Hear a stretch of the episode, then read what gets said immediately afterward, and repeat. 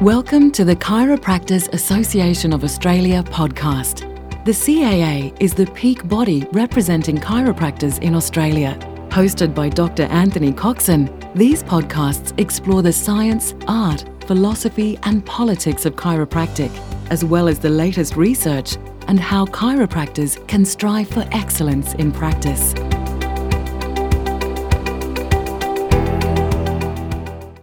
Well, hi everyone, and welcome to another Chiropractors Association of Australia podcast. Um, you probably are already aware that uh, October 20 to 22 is the CAA annual conference uh, this year in Canberra. And we've got some fantastic lineup of keynote speakers, and I'm fortunate enough to be speaking to one of them today. Now, this particular chiropractor and has got a bit of a famous family, as you'll uh, recognize uh, shortly. Um, she started her professional career, uh, in fact, as a nurse, as in fact a, a few chiropractors I know have. And after working some time in the ICU uh, for a year or so, she began her studies at a Logan College of Chiropractic, where she graduated summa cum laude. Apparently, that's highest distinction, um, an American term. We, most of us Australians probably won't know that one. Uh, and she completed her diagnostic imaging residency at Logan in 2015. She received her DACBR in October of 2015, becoming the first second generation DACBR in chiropractic history. Maybe you've already clued on to uh, who her famous family uh, are. Uh, she's uh, performed editorial review of the Journal of Chiropractic Medicine and she serves as an associate editor for the Journal of the Academy of Chiropractic Orthopedics. Dr. Yochum has published many articles uh, that have been peer reviewed uh, and lectured around the country from in the US, in Europe, and very soon, of course, in Australia. She'll be here, as I said, for the CAA National Conference in Canberra from uh, the October 20 to 22. So all the way from Denver, Colorado. Dr. Alicia Yochum, welcome to the CAA podcast. Thank you. I'm so excited to be here, and I'm really looking forward to being able to come to Australia and spend some time with you guys and give you guys some lectures. And I'm just really looking forward to it. Fantastic. I, have got to get this out of the way first of all. Of course, you've got a pretty famous surname. Um, I, I, there's uh, certainly I can't think of a chiropractor that doesn't own or has at least heard of the essentials of skeletal radiology. And your father, Terry Yochum, along with the, the late great Lindsay Rowe, authored this famous text. Tell me, what was it like growing up with um, you know a, a dad that was so prominent in the chiropractic profession? Yeah, so like you mentioned, I went on I did nursing school before I went into chiropractic. So for me, it kind of wasn't even it didn't hardly register on my radar really what he had accomplished with the chiropractic radiology tech. Um, when I started to get a little disillusioned and not real happy with nursing and decided to do chiropractic, that's really when it kind of hit in. It set in and it kind of hit me, you know, this is kind of a big deal, this textbook, you know. Um, and going through school, I will say it was it was interesting because teachers all, all knew, and whenever they would take attendance, they would say, um, "Do you happen to be related to Terry Yochum?" And I would always say, "Yeah, that's my dad." Yep. Um, so it's definitely been an interesting journey for me. Um, sometimes more exciting than others, but um, I was never uh, never pressured into doing what I'm doing. I, I as you know, I mean, I was a nurse beforehand, and so I had no intention of doing radiology and chiropractic. It just kind of was kind of meant to be because nursing just didn't really seem to work out for me. Well, it seems like it was your, your fate, and as it was meant to be, as you said. You obviously get along very well because uh, is it true you practice together in in uh, Denver? Yeah, we do practice together. Um, when I got done with my fellowship uh, in St. Louis, I moved back to Denver that was about a year and a half ago, and I joined his practice. Um, I'm all set up here in, in his office, and it makes it really, really nice. We get along, along really well, um, obviously, um, but it makes it nice for me because as a newer radiologist, there's always things you want to ask your mentors and kind of make sure that you're on the right track for stuff. So it's nice to just be in the office next to him. I can just pop over and say, "Hey, Dad, what do you think about this?" So it's really, really, really nice for me.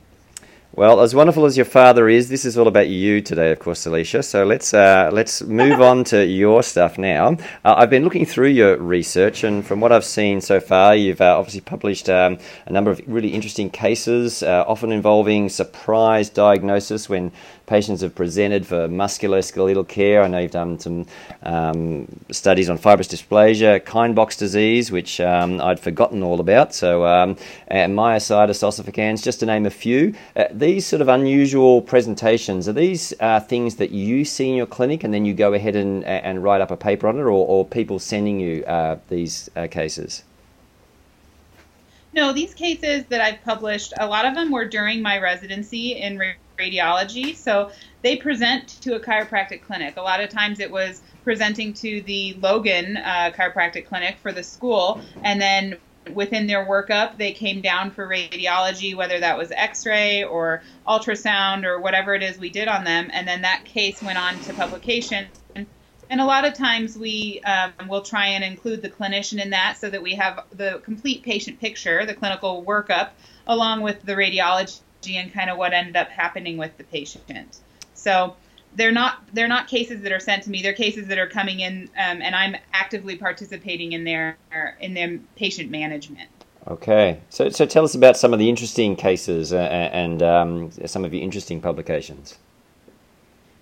Yeah, so I mean, one that's kind of stands out to me was the myositis ossificans traumatica case. Um, it was a young teenage patient that was a hurdler, and he was going over a hurdle and didn't make it quite all the way over the top, right. um, and smacked his femur down into the the hurdle, and he didn't actually seek care for a couple weeks after that. I think it was about four weeks or so before he presented to the clinic, um, and he had knee pain and a lot of restricted range of motion. Uh, and he came down and they actually did an X-ray to make sure that he hadn't fractured anything. And what we saw in the x-ray was a little bit of calcification in the soft tissues. So what happens when someone has a big hematoma like that? Um, he smacked his femur into the hurdle. He got a hematoma within his muscle, and it went on to calcify, and that is myositis ossificans traumatica. Um, so it was kind of a it was a good case because we were able to then do ultrasound on it, and we followed it for a couple months and saw that it really went on to a lot of calcification. Um, and it showed us really how detailed of imaging we can get with diagnostic ultrasound because the calcification was very, very, very subtle on the x ray, but it was very, very obvious on the ultrasound. So it was a nice way to monitor it. And then with ultrasound, we don't give the patient radiation. So that was a really nice plus when someone's not skeletally mature is we can monitor it without radiation. So I guess this is a nice segue into my next question. Firstly, it's um, it's surprising for me that um, myositis ossificans shows up on an X-ray after just two weeks. I didn't realise that the calcification happens as quickly as that. Uh, but secondly, just in uh, following that, um, you've gone on to sort of in more advanced uh, imaging studying, and, and, your emphasis is on diagnostic ultrasound. Is it in Australia? We use this quite a lot. Uh, not so much chiropractors, but uh, we'll often refer out to um, uh, radiographers for you know things like rotator cuff injuries, you know identifying bursitis, muscular tears, and so forth. Is this the sort of diagnostic ultrasound that you're talking about? It is the diagnostic ultrasound we're talking about. It, the most research that's been done with it has been done with rotator cuff tears in the shoulder. Um, but it is great for diagnosing a lot of different soft tissue injuries, um, ligament injuries, muscular injuries, the bursitis, like you were talking about. Uh, uh, it's great because it's a dynamic scan. So not only can we look for tearing in a muscle, but we could look for impingement in a shoulder, um, put the patient through motions and see if they are getting impingement, and then find out exactly what is impinging. Um, so we also see blood flow with it, so we can kind of date an injury, meaning if it was a really recent injury, we usually see a lot of blood flow. If it's an older injury, we may see the the abnormality, but there's not a lot of blood blood flow there. So it's an older type injury. So it's a really great modality. Um, it, it, does sound like you guys have been using it for a while, but it is a relatively it's growing in America. So I'm really happy to hear that you guys will be pretty familiar with it. When I talk um, at the conference in October,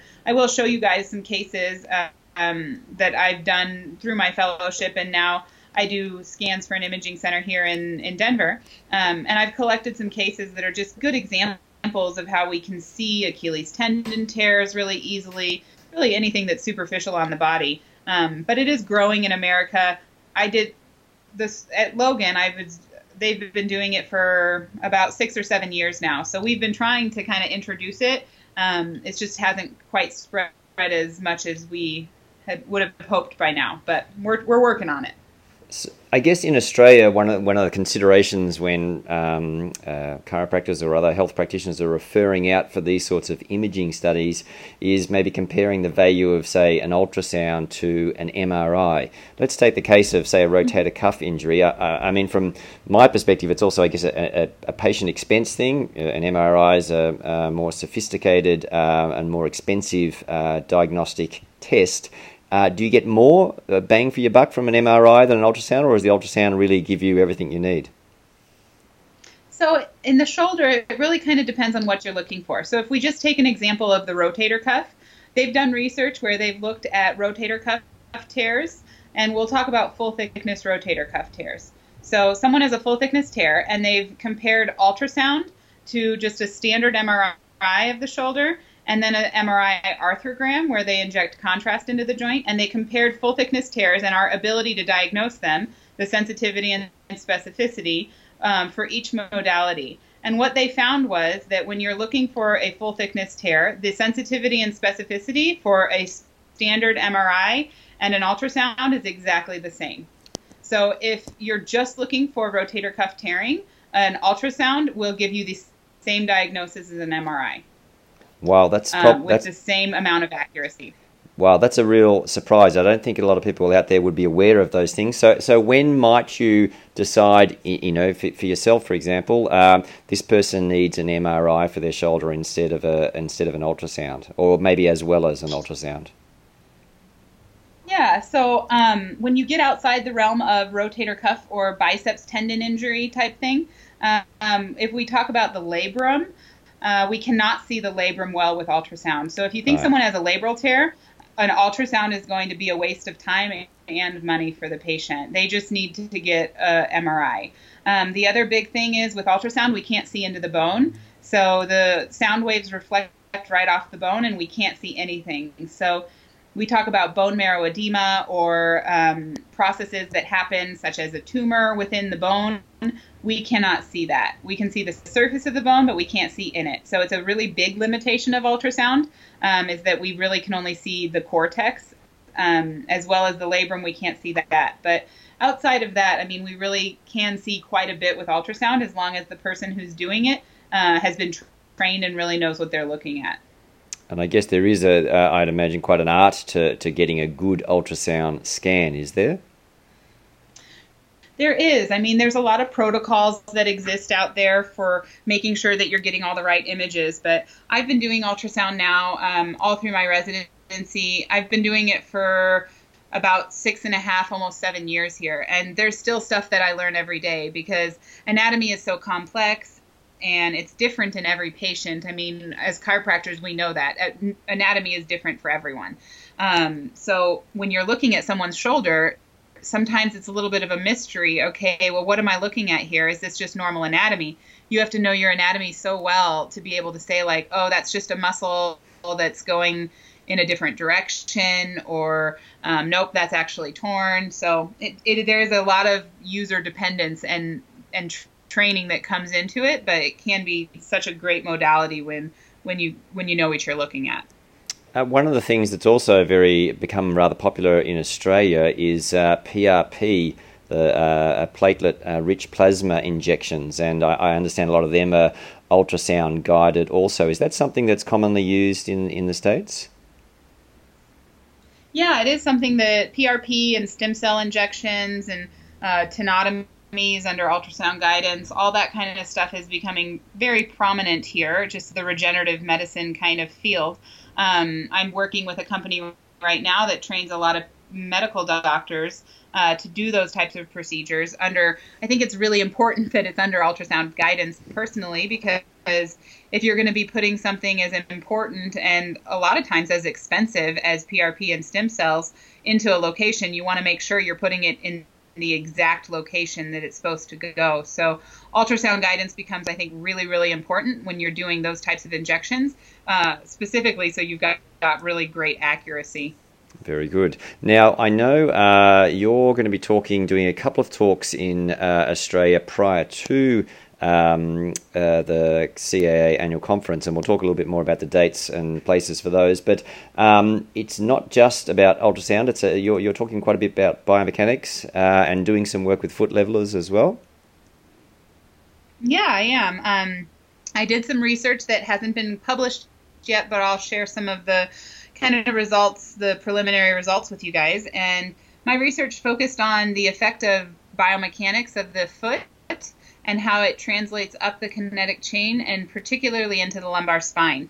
So, what we ended up doing, I'll give you a little taste of it. Um, what we ended up doing was we took uh, participants that were not pronated. So, we took 17 people, um, we're 21 total, 17 people were in our treatment group that had no excessive pronation, and we took an insert and we put it into their shoe that forced them into abnormal excessive pronation. So we created an abnormal mechanic in the patient. Um, and they wore that for four weeks, and we monitored them for pain pretty much anywhere. It's the only thing we did was put something into their shoe. Uh, we monitored them from pain. We also looked at biomechanics utilizing the overhead squat position, which is a very well researched position where we can look for specific biomechanical faults when they go into a functional squatting position. And we also monitored them with uh, with uh, MRI to look to see if the altered mechanics changed the physiology within their bone to see inflammation within their bone in the form of bone marrow edema. So we looked at the whole kinetic chain going up their from their foot all the way up to their low low back. So that was kind of the, the premise of our research um, to kind of see what just abnormal mechanics of the foot can do to our our pretty much entire lower extremity and lumbar spine. And so, uh, is it is the, do we find the, out the results uh, when if people come to the CA conference, or were you are you happy to share at least a little bit of a sneak peek as to what the result oh, was? I'll share a little bit of a sneak peek.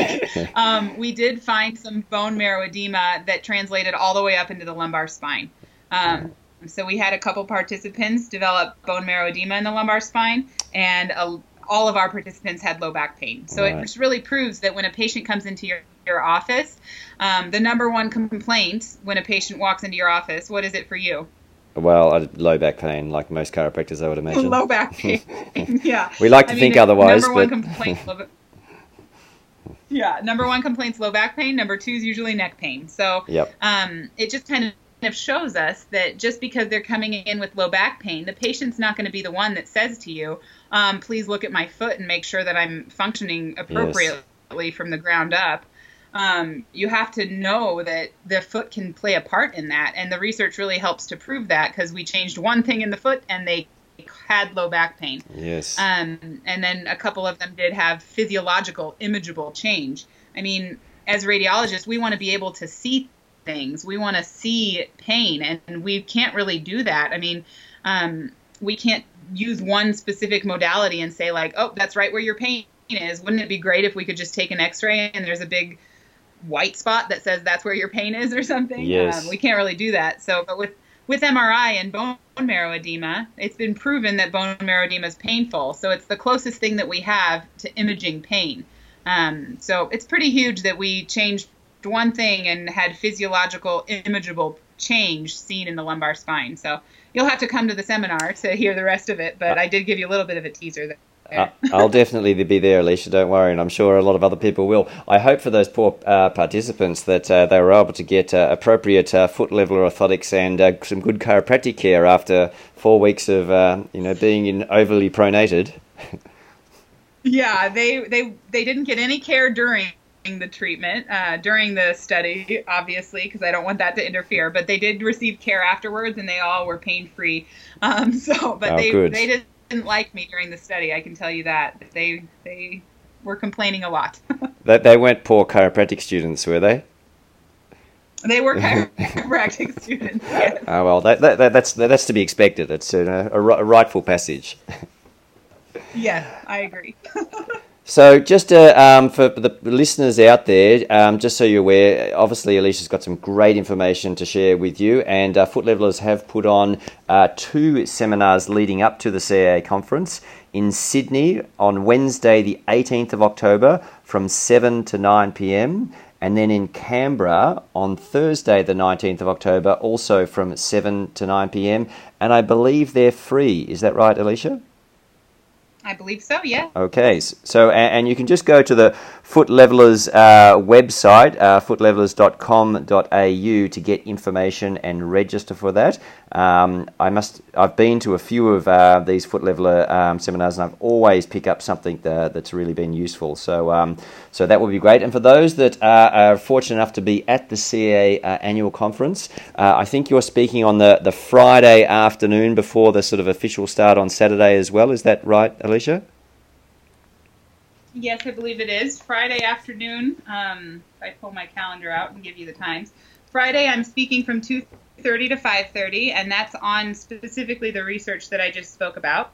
And then Saturday I'm speaking from four to five p.m. And then Sunday I'm speaking from from 8 to 9.30 in the morning. Okay, so it's going to be a great conference. So hopefully we'll see lots and lots of chiropractors there, and uh, get there early so you can uh, you can hear Alicia on uh, on the Friday between 2:30 and 5:30. That's fantastic, Alicia. Thank you so much for taking time out of your busy schedule just to uh, to whet the appetite uh, for those chiropractors out there, and uh, certainly they can hear a lot more about you and your work in come October.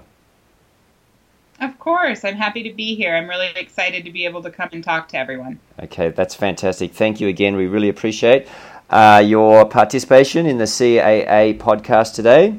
Well, that's it for me. Thanks for listening. Go forward with passion and purpose, and we look forward to chatting with you again on our next CAA podcast.